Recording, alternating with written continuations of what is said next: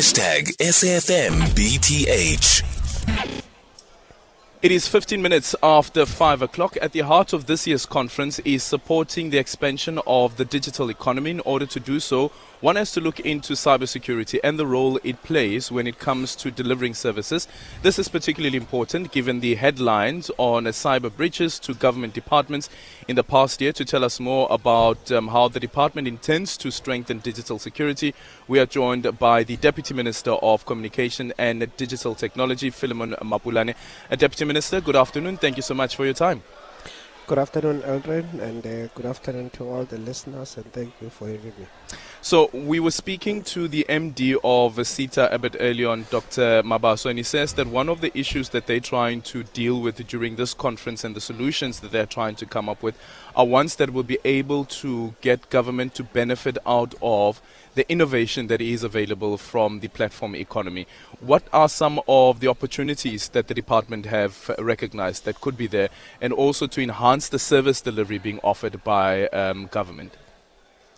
Well, Edred, I must say that uh, this conference has been uh, one of the best conferences organized from an organization point of view, from the point of view of participation of uh, those who are in the technology space, as you know, that uh, it's a platform for uh, for various people who provide services in the technology space to come and uh, showcase their products, showcase their innovation and their services.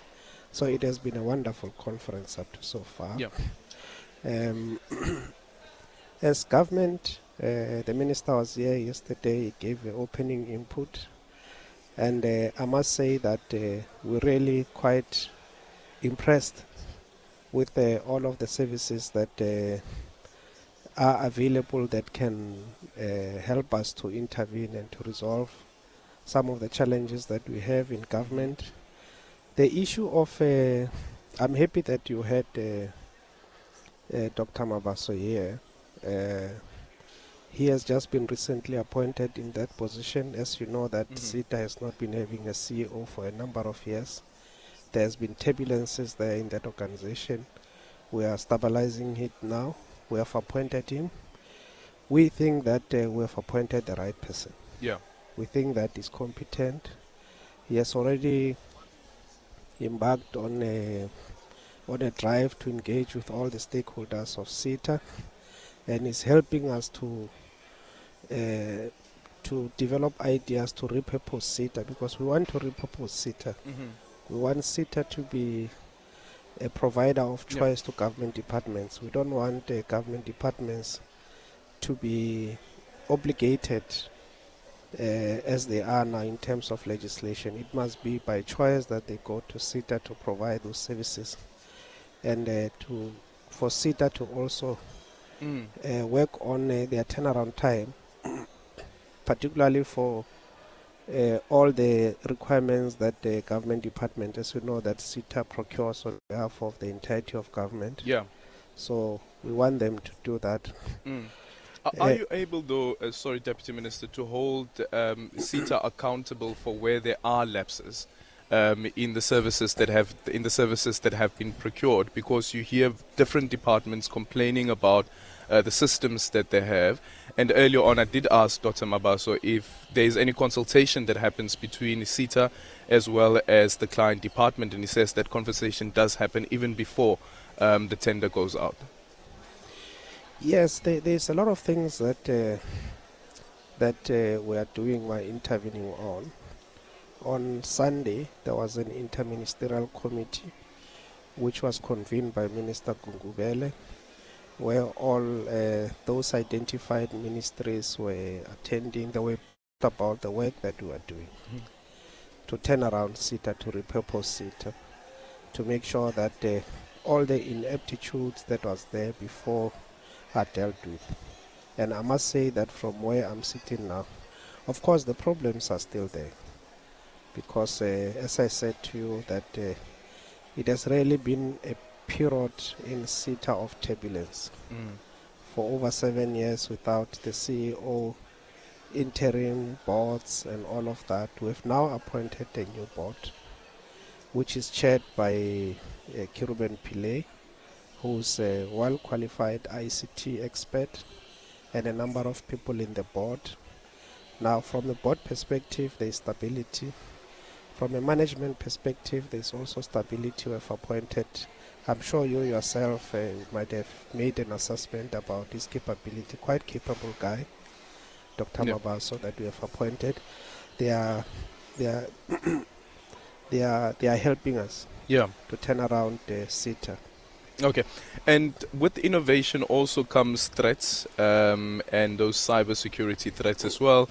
Um, what is it that the state is currently looking at to make sure that we that we close that loophole? Because sometimes you find that um, technology tends to advance far more quicker than what um, the legislators are able to come up with laws to also curb their enthusiasm sometimes. Yes, I, I, I made an input um, uh, uh, this afternoon, just after, just before lunch. I addressed the conference on the question of cybersecurity, and I did point out there that, you know, as we, as we continue to lay the infrastructure, um, there are other sides, risks that are associated with that. We need to protect it. And uh, for us to protect it, it requires a number of things.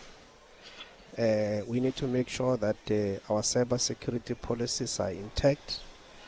Uh, so we, we, we do have a, a relationship with the CSIR. We are housing our cyber security hub at the CSIR Mm.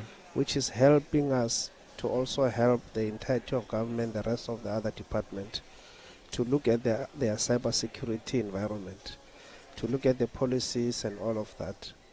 And so we, that's, that's something that we are doing around cybersecurity.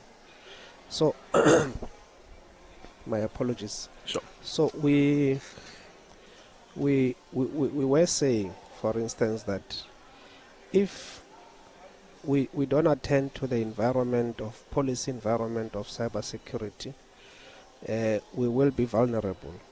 And I think in the recent Mm. past, there's been instances where a number of countries were vulnerable to cyber attacks.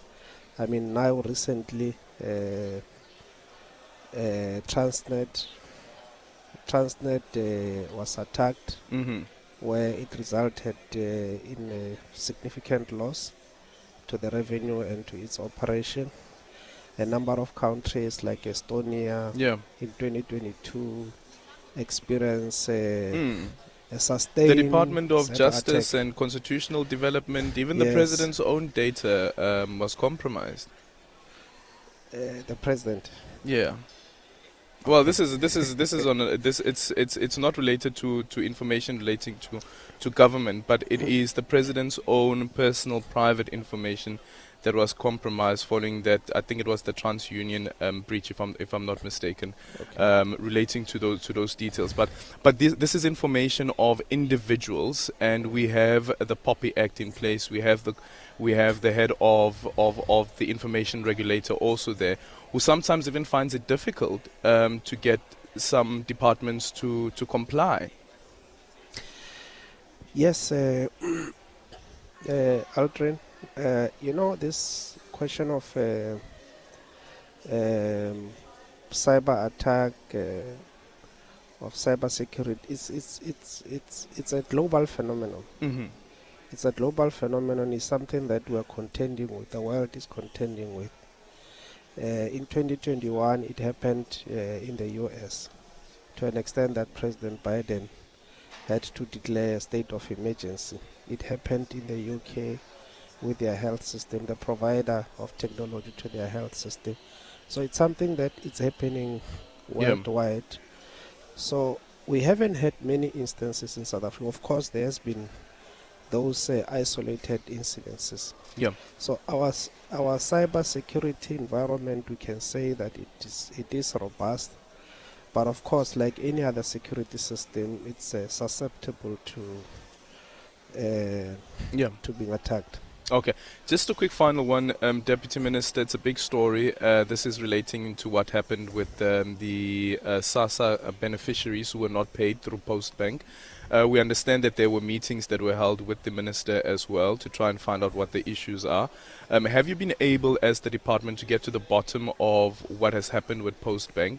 But also now the SASSA is saying, as well as the Department of Social Development has said this, that perhaps maybe it's time to review um, the contract that they have with the Post Bank?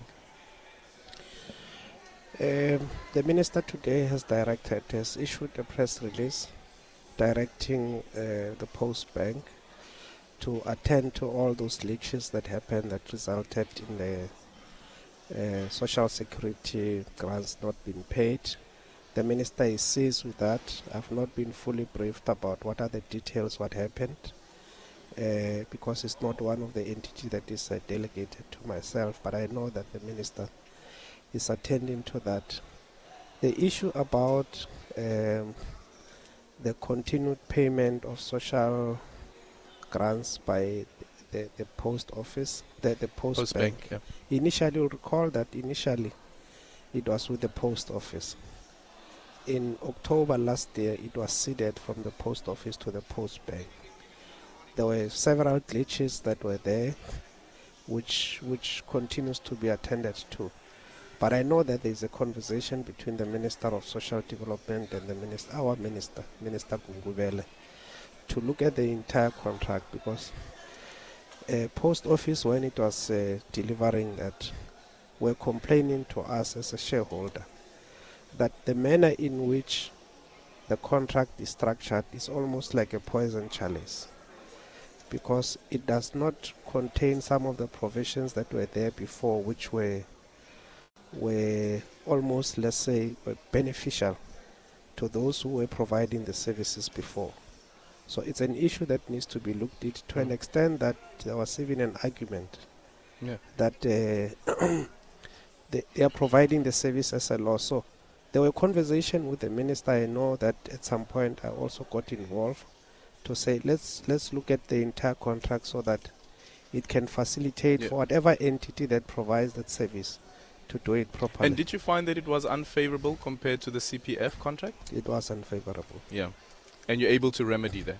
No, no. Th- that's the conversation that I'm saying that we're, we're happening and they are continuing to happen between uh, uh, the two ministers. It's internal discussions that are that are taking place, but that does not exonerate from whichever en- whichever entity that is providing, in this instance, Post Bank, to drop the ball in the manner that they've dropped the ball now. Okay. Will there be any accountability? The minister is attending to that. Thank you so much for your time. That's the Deputy Minister of Communication and Digital Technologies, uh, Philemon Mapulane. We're going to take that selfie after this and then we're going to post it, right? of course, let's do.